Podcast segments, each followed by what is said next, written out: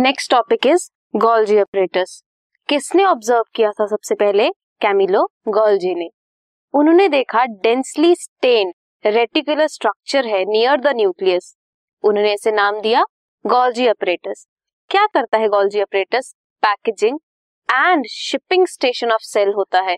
Means packaging करता है material की और उसे शिप करता है। शिप मतलब एक जगह से उठाएगा और दूसरी जगह छोड़ेगा। अब हम अगर स्ट्रक्चर की बात करें तो गोल्जी अपरेटस का स्ट्रक्चर कैसा होता है?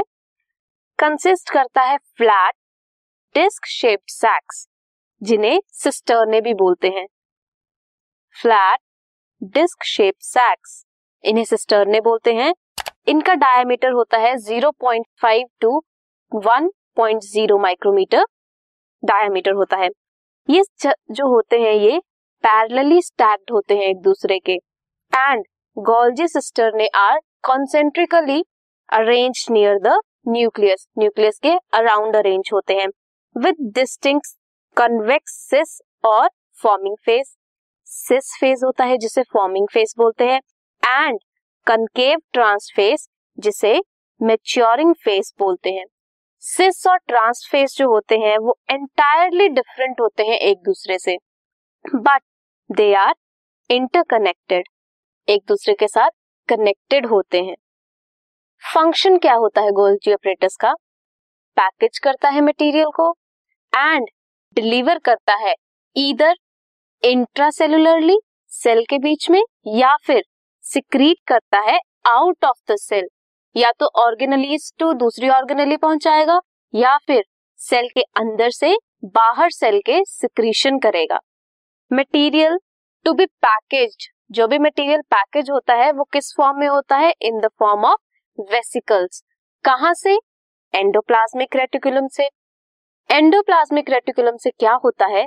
फीज फ्यूज करते हैं ये vesicle with the cis phase of Golgi apparatus and move करते हैं towards the trans phase cis phase से ट्रांस रिमेन्स क्लोज एसोसिएशन में विद एंडोप्लाज्मिक रेटिकुलम क्योंकि एंडोप्लाज्मिक रेटिकुलम से ही वेसिकल लेने हैं।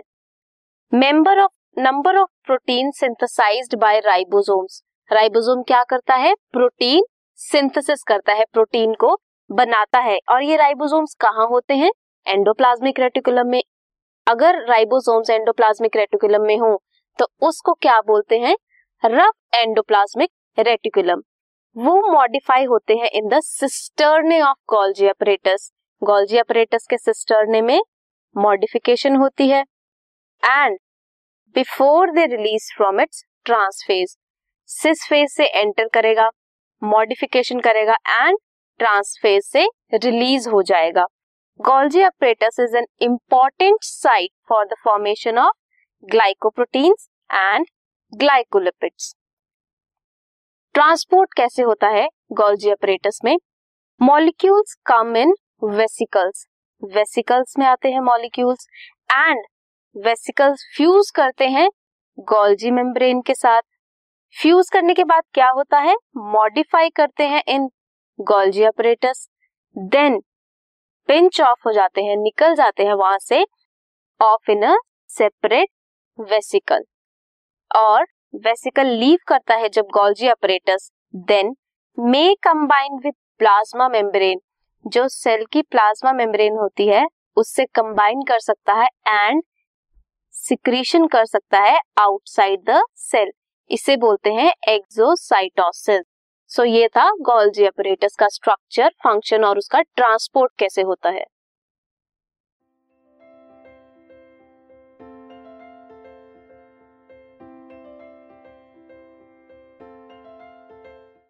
This podcast is brought you by Hub Hopper शिक्षा अभियान अगर आपको ये पॉडकास्ट पसंद आया तो प्लीज़ लाइक शेयर और सब्सक्राइब करें और वीडियो क्लासेस के लिए शिक्षा अभियान के यूट्यूब चैनल पर जाएँ।